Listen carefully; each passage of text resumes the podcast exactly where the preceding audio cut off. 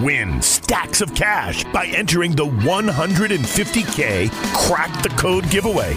Brought to you by your local paper now through July 14th. Look for the code on page A2.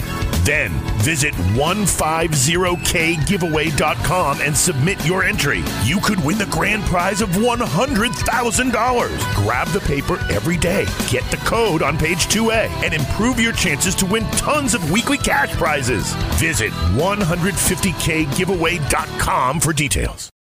Hey, moviegoers, welcome back to another episode of 5 Minute Reviews. I'm your host, Chris Comer, and today I want to talk to you about three movies that I saw the past couple of weeks. I want to talk to you about Toy Story 4, Shaft, and Men in Black International. And these films are all reboots or sequels, which I am getting rather tired of. You know, these movies, they keep coming out and it feels like they're just rehashing ideas because Hollywood can't think of anything new. Uh, I mean, this whole summer for Disney, especially, just feels like the 90s all over again with uh, Aladdin coming out last month, and now Toy Story, and now. Uh, the Lion King after this. It's just the 90s for Disney all over again. Um, but I will say, for in Toy Story 4's case, uh, it's a really good movie. Uh, it's not my favorite Toy Story, but it's a solid 8 out of 10, and I would recommend it. You know, um, it's very funny. It's probably the funniest Toy Story, uh, especially with the talents of Keegan Michael Key and Jordan Peele, who some of you might recognize from their show Key and Peele, the uh, sketch comedy show that used to be on Comedy Central. And it is, and they are very, very funny, just like, you know, Key and Peele.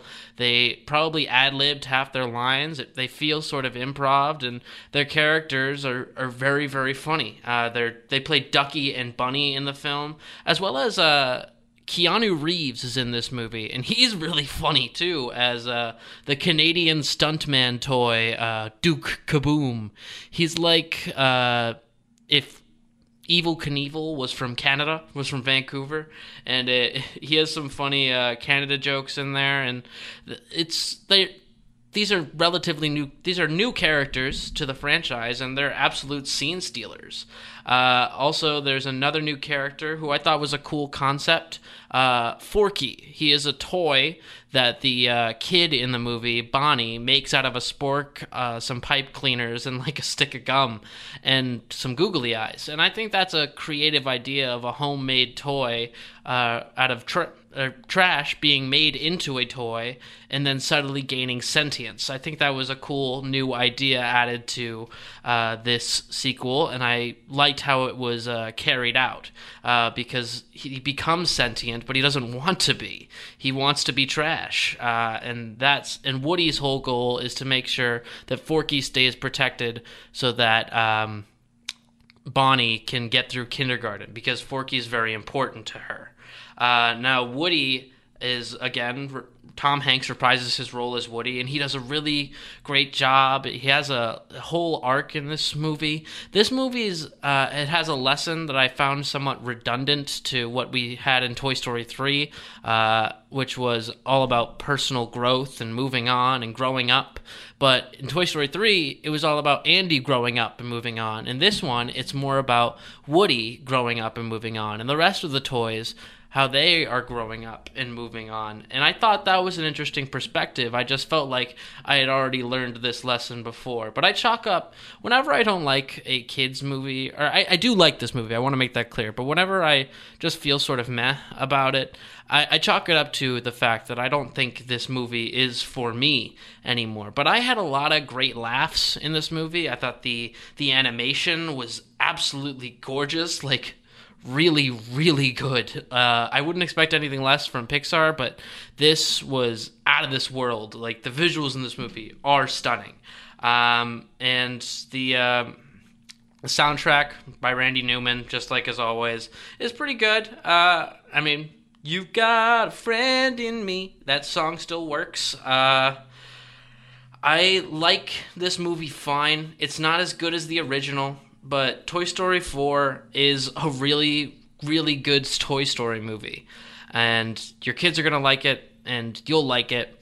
And it's a solid 8 out of 10 for me. I would absolutely recommend that you go see this movie. Um, I mean, Tim Allen returns as Buzz. He does really good work. All the voice actors are back reprising their roles, and they do really, really good work. Buzz, I felt like was a little dumbed down in this movie. Um, like he seemed smarter in the other ones, uh, or at least had started to become smarter, uh, but they dumbed him down again and sort of used him for comedic relief. And that was another sort of problem that I had with this movie. There wasn't enough Woody and Buzz moments. Like, there were some, and those were nice, but I would have liked to have seen more of them. Uh, but this was more about Woody's journey with Bo Peep, a returning character who was not in Toy Story 3. Um, and she is all kinds of awesome now. Uh, she has been a lost toy for some years, and she is sort of independent and shows that Woody that he doesn't need to belong to a kid anymore, that he can just belong to himself. And I think that's a really cool message and I like it a lot. And this movie also has a really good villain, uh, a sympathetic villain that we all sort of can relate to. So I I really like this movie. It's a solid eight eight and a half out of ten. It's not my favorite Toy Story, but it's also not my least favorite. And I would totally recommend it. Kids will love it, adults will love it. So uh, go see it. Uh, the next movie I want to talk about is Shaft. It's another reboot slash sequel. Kind of unsure of what direction they were going with that. I think it's more a sequel to the 2000 Samuel L. Jackson Shaft. Uh, but this one isn't getting the same kind of love that Toy Story 4 is getting from the critics. In fact, uh, the critics are kind of dogging on this movie a lot. They are not liking it. And I feel the hate is a little unwarranted. You know, if you look on Rotten Tomatoes, the uh, critics give it like a 45%, but the audience is giving it over a 90. So what does that tell you? That the viewers are enjoying this movie a lot. And I gotta tell you, as both a critic and a viewer, I really enjoyed this movie. Now, I have not seen uh, the original Shaft movies from the 1970s or uh, the Samuel L. Jackson one from 2000. But I will say that a lot of I can't so I can't make that comparison to those movies, but the big problem that people seem to have with this movie is that it went with a more comedic direction. It feels more like a comedy, and it doesn't take itself uh, as seriously as some of those other films did.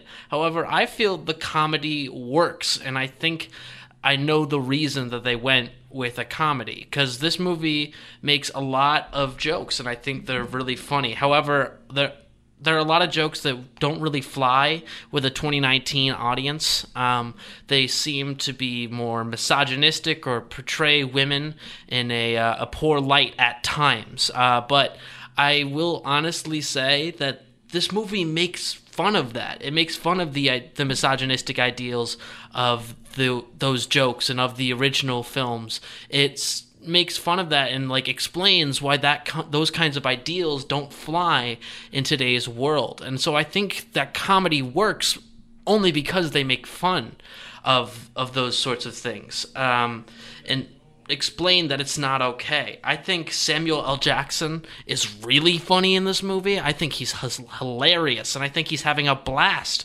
in this movie. He just looks like he's having a good time as well as the other actors. And Richard Roundtree uh, from the 70s Shaft movies is also in this movie. Um, it's really, really funny. The action is pretty compelling. I'm not gonna lie. Uh, there's a lot of cool action scenes and fight scenes. The soundtrack is like smooth and like a mixture of different eras of like R&B and hip hop, sort of like the 70s like kind of smooth and smooth jazz or like R&B and then it goes into like more modern sort of hip hoppy vibes at times and I can really I can dig it.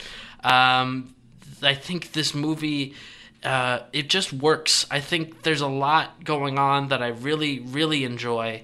Uh, I just understand people's complaints with it that the comedy seems sort of old fashioned, but I feel like that's the vibe they were going for. They wanted um, to make this movie seem like an old school action flick, and it does. And I think if you don't like old school action movies, this movie isn't for you. But I'm a huge fan of old school action flicks. Term- like Terminator or Alien or stuff like that. And this does not have those vibes. I want to be very clear, but those sort of old action hero vibes, like it has sort of, and they make fun of this a little bit. It has sort of a uh, an American James Bond kind of vibe to it, and they make fun of the fact uh, that you know James. Uh, they make fun of James Bond and.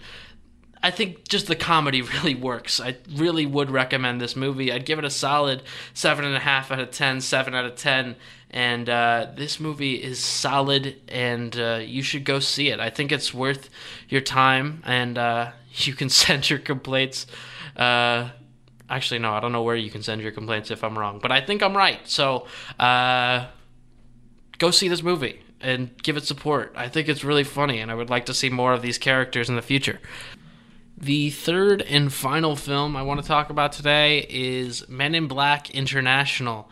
And this film is really, really disappointing because I like the Men in Black franchise. Like, I really, really enjoyed Men in Black 1 through 3, including 2. I like that movie, and a lot of people don't. And it's not a great movie, but I like it for my own personal reasons. Um, but uh, this movie was just meh. It was boring and it's a shame because Chris Hemsworth and Tessa Thompson, uh, they have really good chemistry as actors, and it shows at certain points in this film. It was just really poorly used here. Uh, the, I mean, these actors clearly know what they're doing when they work together because they worked together on Thor Ragnarok, and their chemistry there is brilliant. Uh, I think that movie is hysterical and really well written. However, this movie is not that funny, uh, and really not well written. I could predict everything that was going to happen before it even happened. I knew all the twists uh, before the film showed them to me. I think that's just an example of poor, poor writing. Um, as for the films not being funny, uh, Kumail Nanjiani is in this film. Uh, he's a very he's a very good stand-up comedian, so he has some very funny lines in it. But even some of his jokes don't really land, and that's a shame because he's a funny person, and I he's made me laugh in other movies he's in. Um, so uh, it's not that funny even. Um, it's just kind of boring to look at. And they have some incredible talent in this movie. Chris Hemsworth and Tessa Thompson are really great working actors today. They have Liam Neeson in this movie, and he is so underutilized and so predictable. And it frustrates me to say that because I like a lot of the things this movie has going for it too. It's got the Men in Black aesthetic, but it's dulled down it's got these cool uh, sort of looking aliens but a lot of them look the same or generic. They aren't they don't look as unique as they did in the original film or the original three films. And the plot and the dialogue in this movie. Uh, the plot's predictable, the dialogue's boring. Uh, they really can't decide on a villain they want to use. I think there's like two or three villains in this movie, and none of their motives really make sense except for like the main villain. Um, and a lot of the other characters, uh, I don't really get it. Uh, the the main characters, they're um, they're like things that they have going on. Chris Hemsworth plays this, you know, once great agent, but who has sort of let his, uh, you know, let it slip over time.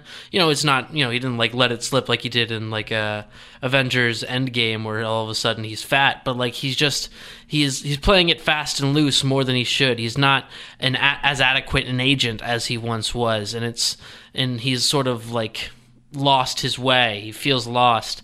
And Tessa Thompson uh, is a person who just finds Men in Black. She uh, her fam- her house and her family home uh, was invaded by aliens as a kid, and uh, the Men in Black erased the memories of her parents, but they didn't erase the, uh, her memories. So she spends her whole life searching for the Men in Black, and then eventually finds them, and they let her join the Men in Black, which is what she wanted to do. And I think that's an interesting idea. They just really do nothing with it. You know, she's becomes uh, Chris Hemsworth's trainee, and they go on this mission, and it's goes all over the world and we get to see all different sorts of places and locales, but even with that, it's just not that entertaining to watch. So this is a solid four, five out of ten for me, maybe. And that's that really hurts me to say that because I wanted this movie to be good. I was really looking forward to this movie because I love the Men in Black movies and I, I was hopeful for this because I do really like Chris Hemsworth and Tessa Thompson. I think they have. Uh, I think if they do more movies together, I feel like they should. Uh, I think if they had a stronger script, this movie really could have been something, but it wasn't. Um, so I would say wait to stream this one, or uh, if you're really really curious, go ahead and buy it on Blu-ray. Um, but I just I'm it's a solid four out of ten for me. Not that great. So uh, yeah, I'd say wait to stream it or buy it on Blu-ray. Don't go see it in theaters now. It's not worth it. But that's to be it for this episode of 5 Minute Reviews, sort of ending on a low note, I guess. But uh, thanks for listening.